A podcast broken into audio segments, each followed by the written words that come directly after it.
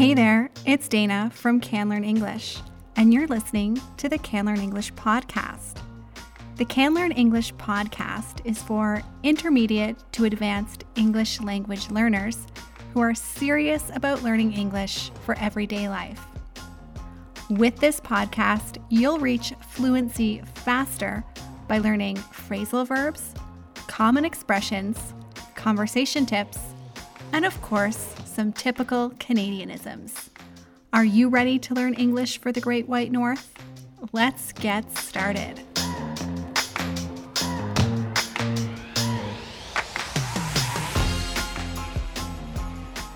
Hey there, guys. How is it going? I hope everyone's having an amazing week. I'm having a pretty good week. I you can hear me clicking about because I'm on my computer right now. I was just checking our listening statistics for the Can Learn English podcast, and I am absolutely blown away by how many people are listening to this podcast. It is crazy. So, when I started this podcast, I was a little bit apprehensive, I would say. I thought, oh, I don't know if people will like it, if they'll listen to it. And putting together a podcast every week is a lot of fun. I love it, but it's also a ton of work. And to see that, you know, since we started the podcast to now, how many more listeners we have, it's absolutely amazing. So I think that's thanks to you for sharing the podcast with your friends and coming back and listening every week. So, big thank you for making my job just feel more worthwhile. I love doing this for you, and I'm going to continue to do it. That is my promise. So, yeah, thanks so much. Our biggest listeners, our places where people are listening the most, is in Canada. So, hello to everyone in Canada, followed by the US, then Germany. So, guten Tag, all my German listeners. That's interesting. And then Switzerland as well, where I'm living. So, hey, everybody in Switzerland. I'm recording this nice and close to you uh, quite a few listens in Switzerland, and I don't think that they're just me. So, very cool. It's awesome to connect with people all over the world. If you're listening and you haven't done it yet, I have a Facebook group just for the podcast listeners where I just want to get to know you guys a bit better, talk about the episodes, get input on what you like, what you don't like. So, if you go to Facebook and you search can Learn English podcast listeners, a group should pop up, and then you just need to request to join. So, on this episode, we're doing something a little bit different. I feel like I say that a lot. I think I like to, you know, spice it up. I guess, what do they say? Variety is the spice of life. So instead of doing an expression episode, we're doing a slang episode. So I know you guys are gonna love this one. We're talking about Toronto slang because learning slang is an important part of learning a language. And I'm going to tell you guys a little story before we get started. So, story time. I, back, I guess it was probably seven or eight years ago now, maybe closer to seven years ago, I did a working holiday visa in Ireland. So, a working holiday visa means that you can go to a country and work there for a specific amount of time, usually for people who are under the age of 30 or 35. So I went to Ireland to work, and as part of my visa, I needed to go to a little info session when I got to Ireland. So I went to this info session, sat down. The woman was explaining the visa and giving us tips on how to get a job. And she said, you know, don't put down on your CV they use a CV in Ireland, that you are on a working holiday visa because people will think you're just here for the crack. And I was pretty offended. I was like, just because I'm doing a working holiday visa doesn't mean that I do drugs because crack is crack cocaine. And I was thinking, that's very rude of her just to assume that I would be interested in that. And later I found out that she didn't mean crack as in crack cocaine. She meant craic, which is a slang term in Ireland spelled C R A I C, and that means fun. So they use it all the time. They'll say it was great craic. So it was a lot of fun if they had gone to a party or a pub. And they even say, like, what's the craic? So this is something that everybody uses in Ireland and it's not meant to be offensive. So as an outsider, I had never heard this slang term before and I was really confused. So when you're learning English and you're traveling to a different city or you're planning to live somewhere, you might get tripped up on some of the slang. I know for myself, I speak a bit of Portuguese. My husband's Brazilian, and we lived in Sao Paulo for a little bit. I have a really hard time understanding my brother in law because he uses a lot of slang that I don't know. So when he's talking, sometimes I'm completely lost because I'm like, I have no idea what he means by this. So, we're going to go over some slang words that are used in Toronto. So, I found a great article from a site called narcity.com. And I love this site. They've got really great news uh, for different cities in Canada. So, you should definitely check them out because I love reading their news stories. And they have an article titled 25 Toronto slang words you've definitely heard at least once.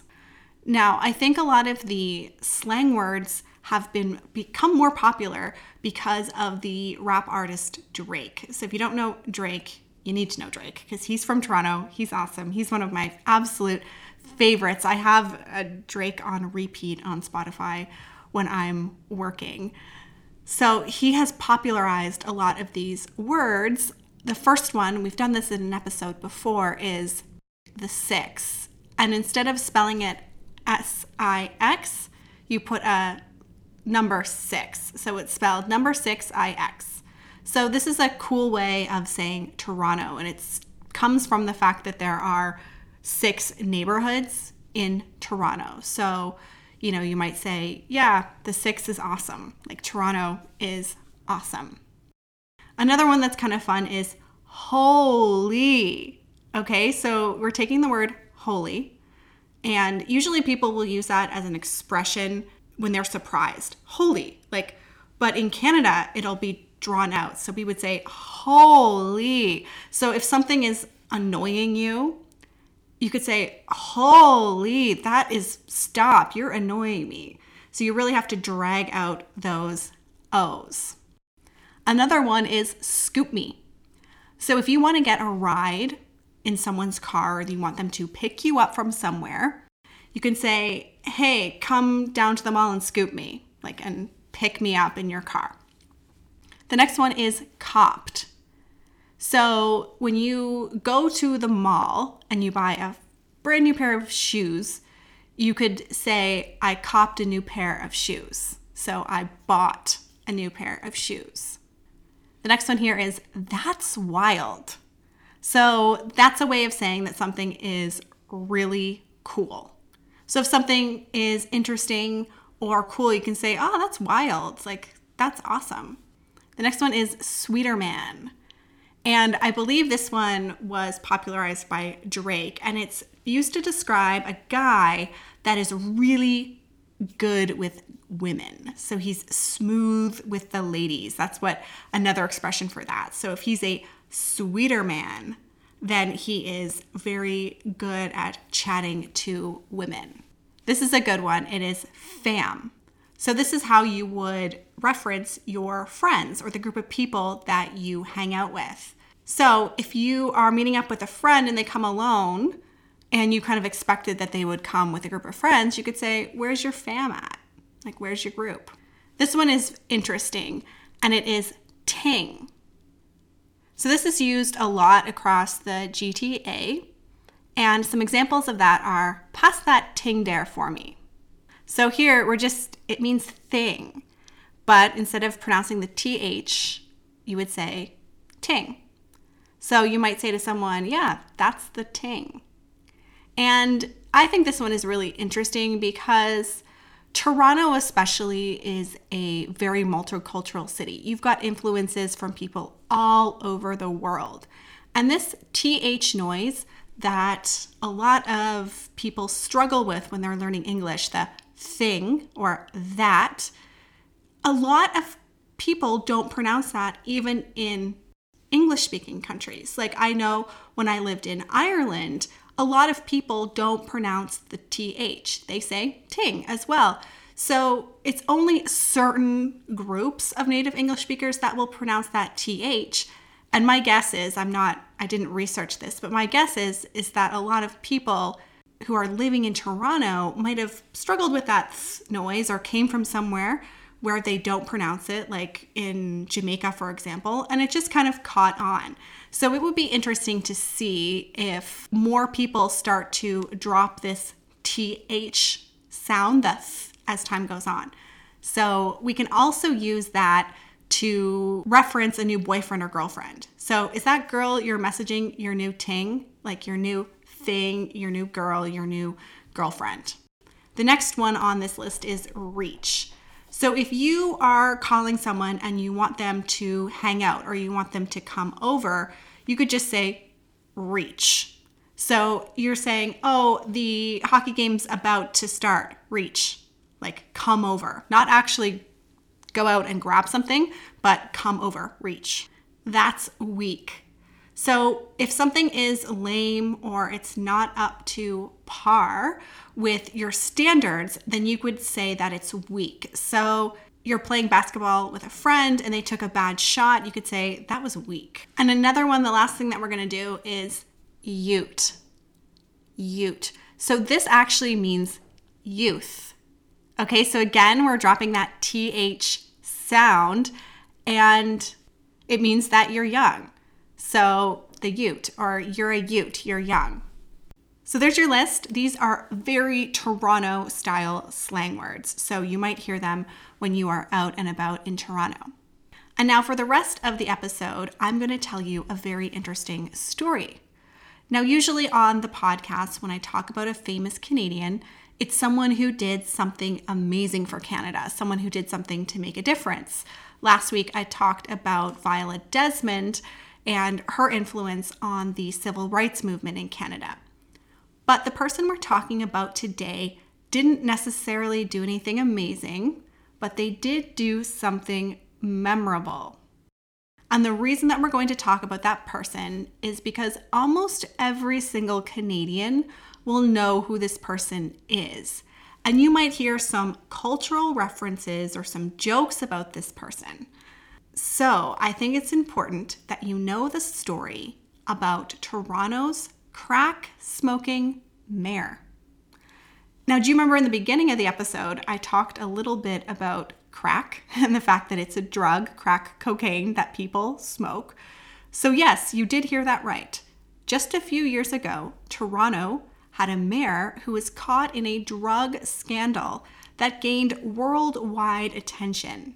His name was Rob Ford, and he served as the mayor from 2010 to 2014. So here it is how it all went down.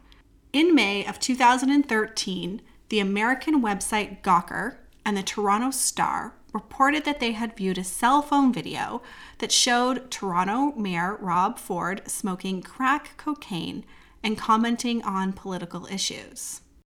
I remember when this happened, it made all this news across Canada, but the person who owned the video said they'd only release it if Gawker, the website, paid $200,000.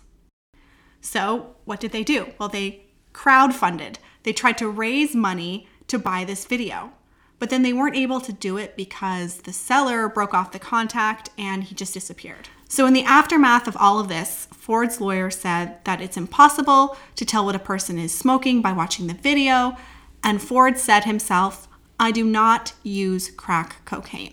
Later that year, in October, Ford's friend, so a friend of the mayor, and an occasional driver named Alexander Lisi was arrested on four drug related offenses, including trafficking marijuana. Ford went and defended him and said that he was a friend and a good guy. So here we're starting to see an association between the mayor and this sketchy character. Later, at the end of the month, on Halloween Day, on the 31st, the chief police officer, Bill Blair, announced that they had recovered a copy of the video that contains images of Ford consistent with those previously reported in the press. So now it looks like the police are onto something here. He didn't give any details, but he said there was nothing in the video that would support laying criminal charges.